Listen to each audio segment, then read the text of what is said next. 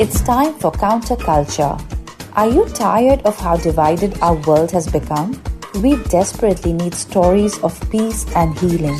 We find the bridge builders across the globe who are stepping into the divides of culture and bringing understanding, compassion, and reconciliation. And now, here's your hosts, Jonathan Sanborn and Lisa Jernigan.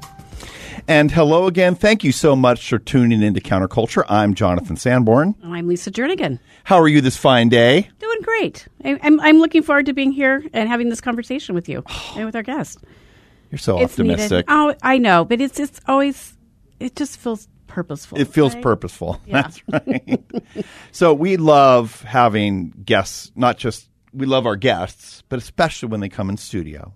And I we have here we have in studio today Josiah Friedman. Hello, Josiah. Jonathan, it's really excited, really exciting to be here. Thank you. Sure. Yeah. No, Josiah is one of the very rare, I think, re- return guests. Wow. Wow. That's an honor. And That he is. just shared that this is our 102nd show. 102nd show. So you're kind of celebrating a whole new era yeah. with us. Yes, congratulations, you Yeah. guys. Yeah, I didn't think I had it in me. I think I had about 40 shows. And that, nope, but here Well, I you am. can talk pretty well. yeah, you think so? Right. I think it, it's because I have great people with me. That's what I've learned. It learned. makes it fun I and it makes you it know, I- easy, right? And interesting. It's always That's interesting. so, so, Josiah, thank you so much again for being back. J- Josiah is the founder and CEO of Voices for the Voiceless, of Voices for the Voiceless. There you go. Yeah. You're a, you're a visionary mastermind, it says on your webpage. I, I'm not sure who wrote that. it wasn't me. Yeah. I like that. Okay. Uh-huh. It's like you're, it's, but it sounds like it's either really good or criminal. Like you're like a criminal mastermind. I think of masterminds. I think different people take it different ways. That's right. Yeah. I expect a costume. A with costume? no, he's, he's just kind of he just looks like a normal guy. You wouldn't guess that he's a visionary mastermind. There we go. Normal guy, but but pretty good looking. Pretty you know? good looking. Yeah, he does. maybe. And and you're a, s- you got the dad swagger too because you're a new parent, right? Yeah, which just means I look like I haven't slept in weeks. That's right. You're he's on fumes and caffeine. You entered the new club, right? That's right. Yes. Yeah. Proud to be here. Proud to be a member. a Yeah. part of the dad club.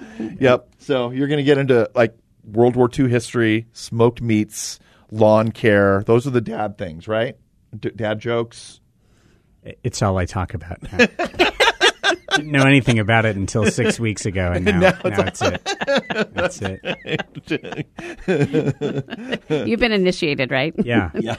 Apparently. yes. So, in addition to being uh, in the a new member of the Dad Club and a Vision Mastermind, Josiah also has a a, a, a very an excellent TED Talk on on this on the topic of unwanted pregnancy and messaging in the in this.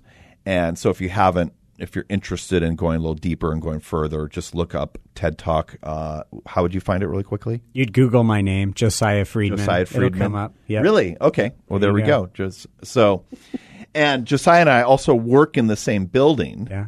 So we are often running into each other and his lovely wife, and just love love what they're about and every you know. So I just like these are my these are my buds, and I get to have them on my show. But for such a time as this, this is the like a, a really important time in our country, in our culture, mm-hmm. and and when I think of like the top people in our state to, to talk about what our country is going through after the overturn of Roe versus Wade, Josiah's like like top of the list. And so what? And because I, I mean, this isn't like a new thing for you. This is something. This is your space. So just yeah, let's just go. Like, why you? What what? Why were you at this around this conversation in, in the pro life space? Yeah, I mean, so 13 years ago, I got involved in this space because of uh, many people, uh, for the same reasons that many people do. This concept of justice, right? You don't want the little guy to be taken advantage of. I didn't want to live in a world where not all humans. Uh, had the right to life, right? Where some could be excluded just because they were mistimed or unwanted or something was mm-hmm. wrong with them. And so it started with that heart. I wanted to change it. My dad was a physician, and so I he had a deep passion for the science on this. And this issue, to be honest, is not extremely morally or scientifically complex. It, It's mm-hmm. really not. Most people in our country w- would agree with that statement. But it's amazing how socially complex it is. The only reason I'm actually here is not because of those feelings, but because three years after I'd got involved in these efforts, my mom, who'd always been a little uncomfortable with my work, sat me down on the couch and told me a story that, that no one knew. It's about a time when she grew up in a small town in Minnesota, White Bear Lake, where kind of everybody knew everybody else. Um, she grew up in a Catholic family with a father who was a World War II vet with a sterling public reputation and the high character that earned it. And when she found out she was pregnant, she knew only one thing her dad could never find out about this. Yeah. Wow. And so, sitting across from her, as she told that story. She went to Planned Parenthood. They told her she could go to a hospital and get this taken dis- care of discreetly, and no one would have to know. And so, so she went up. She had the procedure done, and she hoped it was over. And a couple days later, she began bleeding everywhere. Had to be rushed back to the hospital, where she stayed overnight. And her worried parents came and mm. visited her, asked her what was wrong. Somehow, she managed to conceal it. A few days later, an insurance bill showed up in the mail describing her condition that night, addressed to her dad, right? And she found it, yeah, yeah. She found it in the mail before he came home. And sh- my 19 year old mother drove back to the hospital and said, Look, no one can find out about this. You promised me no one would have to know. You don't know how much shame it's going to bring on my family. You don't know how this is going to change the entire status that we have in, in this little town that we live in. Um, this can't happen. So they changed the bill, said bleeding from an irregular period to describe what she had received care for, and they sent her home. And for 30 years, this kind of ate at her in silence, and no one really knew until her son, her oldest son, just began picking the scab without knowing it. Now, I was saying things I would not say today. I was saying things that. Um, I think were were over the line and full of perhaps truth, but not full of compassion, and certainly not with a heart that had any knowledge about why people are walking through this, mm-hmm. why they find themselves in a pregnancy mm-hmm. and feel like abortion's their only choice. Mm-hmm. And since then, the mission of Voices for the Voiceless has been pretty simple. How can we actually sit with people who experience that and find a way that they could go from the kind of isolation they feel to a space where they could thrive on a motherhood journey, knowing that it's going to take all of us Yeah. to get there? That's amazing. So, had your mom been holding that secret for 30 years to herself? Yeah, pre- pretty much. I mean, my dad knew. I think uh, maybe one or two other people in her life, but but none of us really knew. And so when I began speaking up on this and became, you know, it wasn't, I wasn't well known, but I was Right. known for this, and um, it really it really ate at her, as you would imagine it would. Sure. I, I went to an event one time and they were trying to think about a, different way to approach this topic and you, something that you you said really struck with me. It's like no one can know about this, and the idea that we there is probably some sin that all of us have committed. That what would it take to us to stand up in around all our peers, our church, and people, and say what that is? and that's that's kind of what we're asking in this topic. Like it's like we sort of presume like, oh, you're pregnant, you get you know, no, this is really deep covering like of sin that or or or at least can present it that way. you got to sit with this for nine months. This isn't something that that just happens and no one realizes it does. This is something that can affect your your job prospects. We live in a in a nation with no paid maternity leave right now, Right. right?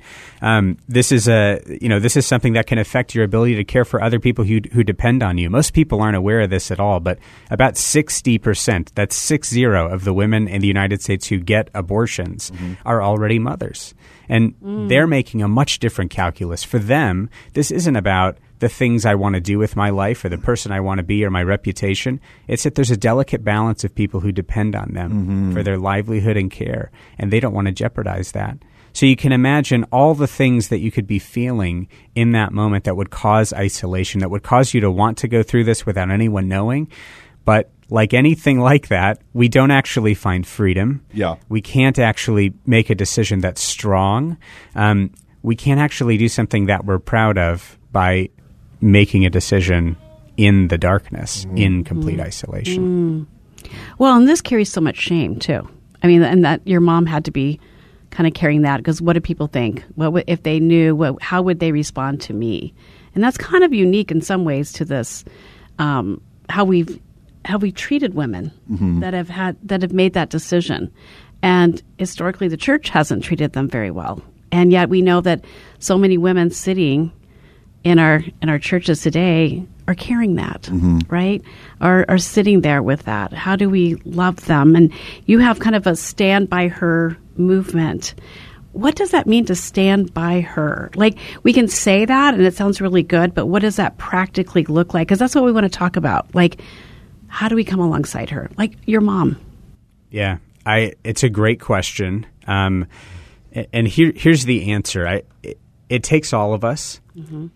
The philosophy that we've always operated by at Voices for the Voiceless is this: if abortion is anything, it is fundamentally a breakdown in community, and even more than that, abortion is a failure of community.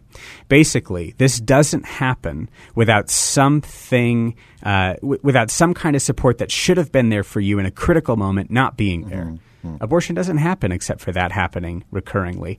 And if we're going to have a movement that's about standing by her, empowering women to go from uh, feeling that isolation to being able to walk on a journey where they actually feel supported and can thrive, then we need to look at every element, everything that's causing her to feel that isolation.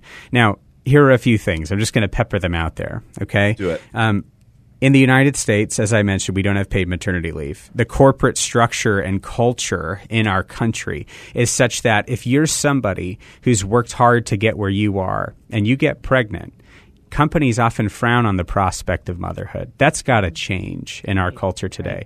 You'll notice that when the Roe decision was handed handed down, um, or rather the Dobbs decision overturning Roe, the sheer sheer number of companies that said that they would pay their employees to go to other states and have abortions. You got to imagine why is a company doing that? Why is it their in their best interest to take such a position on such a divisive issue? And to be perfectly frank, I think a leading reason is that it's in the company's best bottom line interest for you to have an abortion than it is to support you on a motherhood journey. That's always been the case. So if we're going to change this, a stand by her culture means a corporate culture, business leaders who tell their employees, if you want to become a mother, we want to support you to do that. We want to make a way where you can thrive here and thrive at home at the same time. We want you to bring your whole self to work. That's just one one way it looks. Um, there's a bunch of others. In healthcare, we have to change that dramatically. In the whole healthcare space, um, abortion has been treated a, a lot of times like a holy grail to the point that certain people can be discriminated against without us even noticing. And the people I'm talking about are parents of children who receive uh, a diagnosis that their child's going to be born with Down syndrome or any other any other disability. Right in that space, uh, frequently what happens in our country, and you know this because two thirds of pregnancies that are prenatally diagnosed with Down syndrome in the United States end in termination, and the rates are high across the developed world.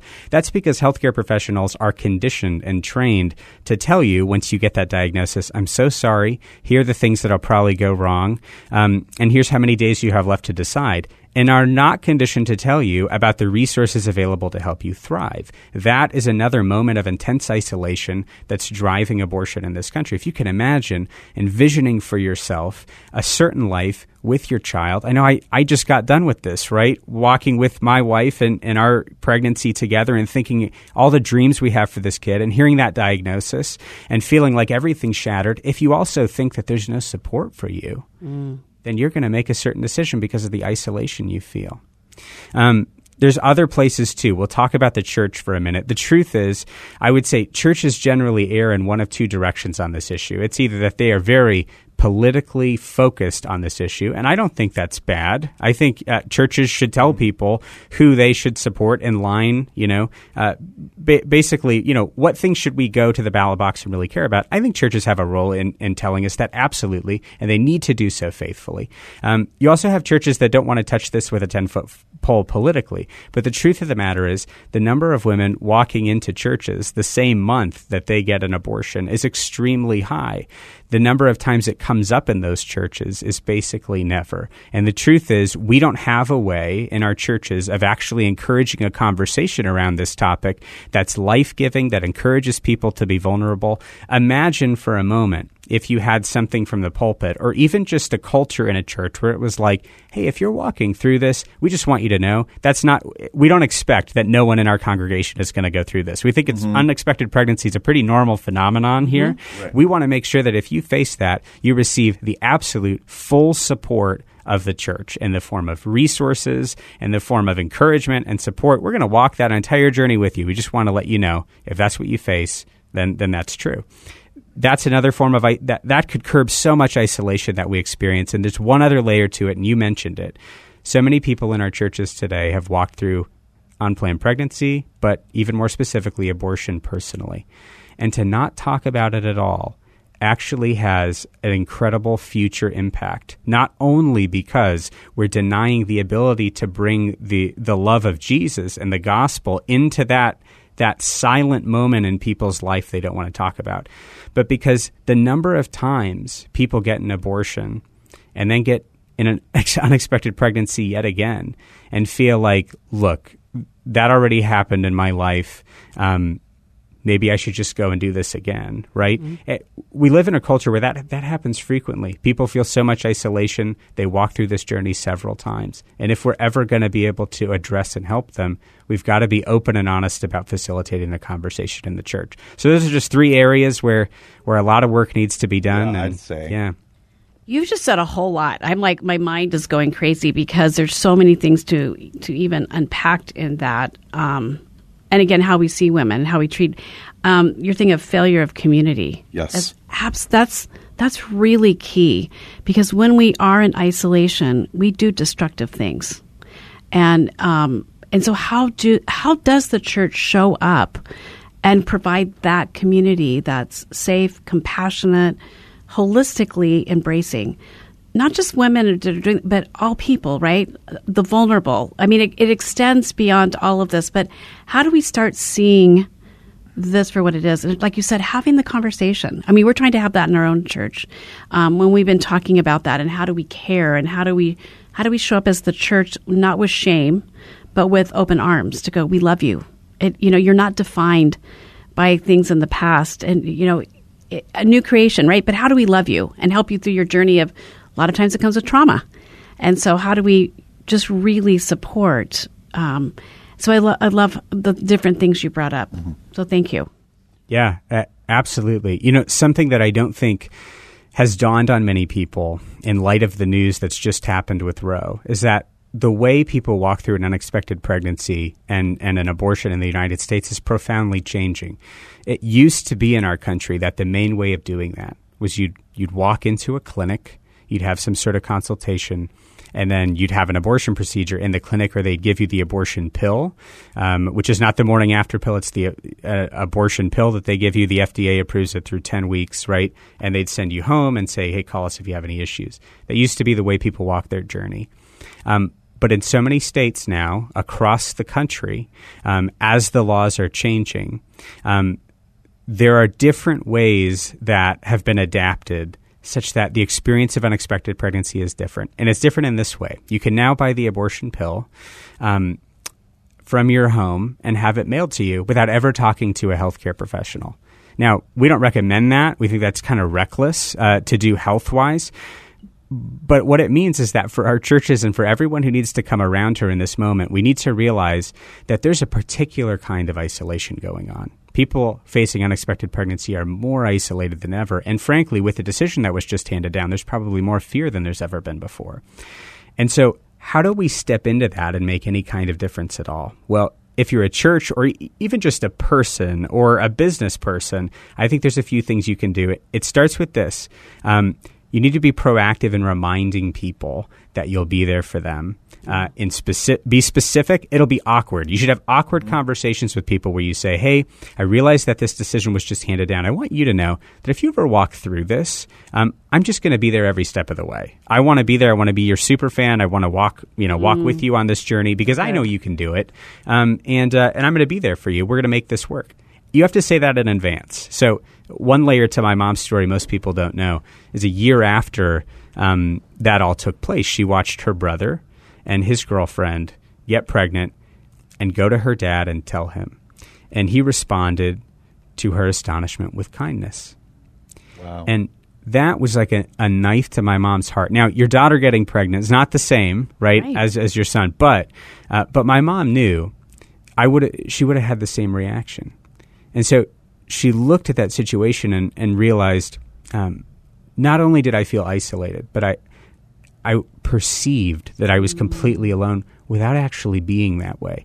Can you imagine how many people in our churches and communities actually just perceive total isolation that may not even be real because none of us have ever proactively said that we'd be there in that critical moment? And so that needs to happen. Um, if you're a church, my recommendation is that you use this time to actually talk about this issue. I can't tell you how much uh, latent pain is going to come up in the next few weeks from among people that are sitting in uh, in the pews every Sunday. How much uh, uh, things that people have never processed before, and it is not something to lament right now. I think there are some people that are going, let, you know, let's go and let, let's, you know, lament all that's happened in our country and, and mourn not only the lives lost, but just the complexity of this and, and the way women have been harmed. I, I think what needs to happen in our churches is that people have to realize there's a profound need.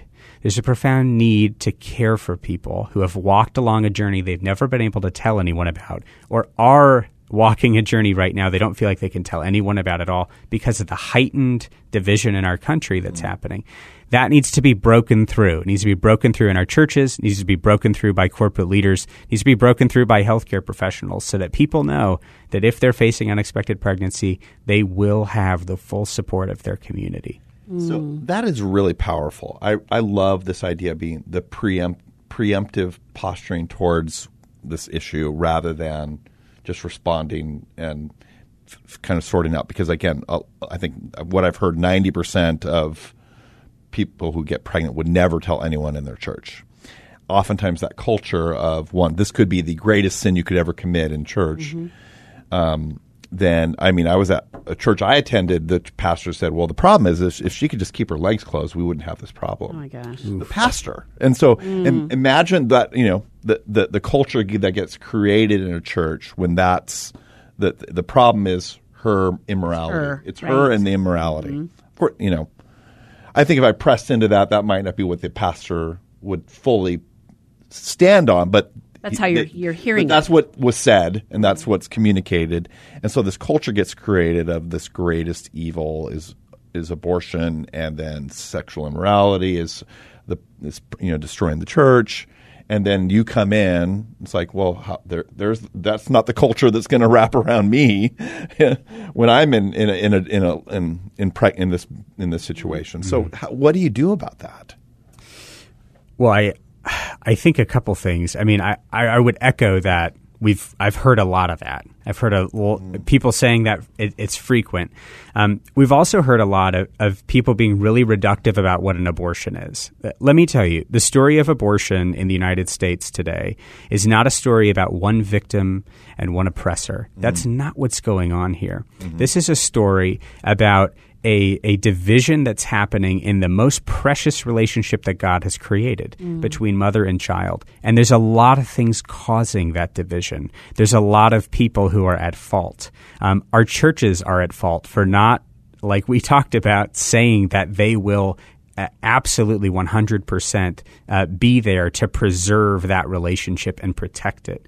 Um, you know, our, our politicians are at fault, right? Those who haven't stood with us for, for the actual pro life vision, which is really that both mother and child would thrive. It's for the well being of both. Um, and to be honest, in this new world in which there's a lot of legislation that can be passed that will have great effect, people are going to be more tempted to believe that and get that message out there more than ever. So I want to remind people this is not a story about of one victim and one oppressor. That uh, ra- rather, this is a story of um, of a woman who's walking a journey in her life that needs full support. And at some point, there's a breakdown in that journey. Things aren't supported, and there's another life that's at stake. And that life needs to be protected, and her life needs to be protected. Um, but every arena in our culture that's telling her she can't choose life those voices are the ones that we need to change. And there's many of them out there. They even go to the issue of adoption, if we can talk about that for a second.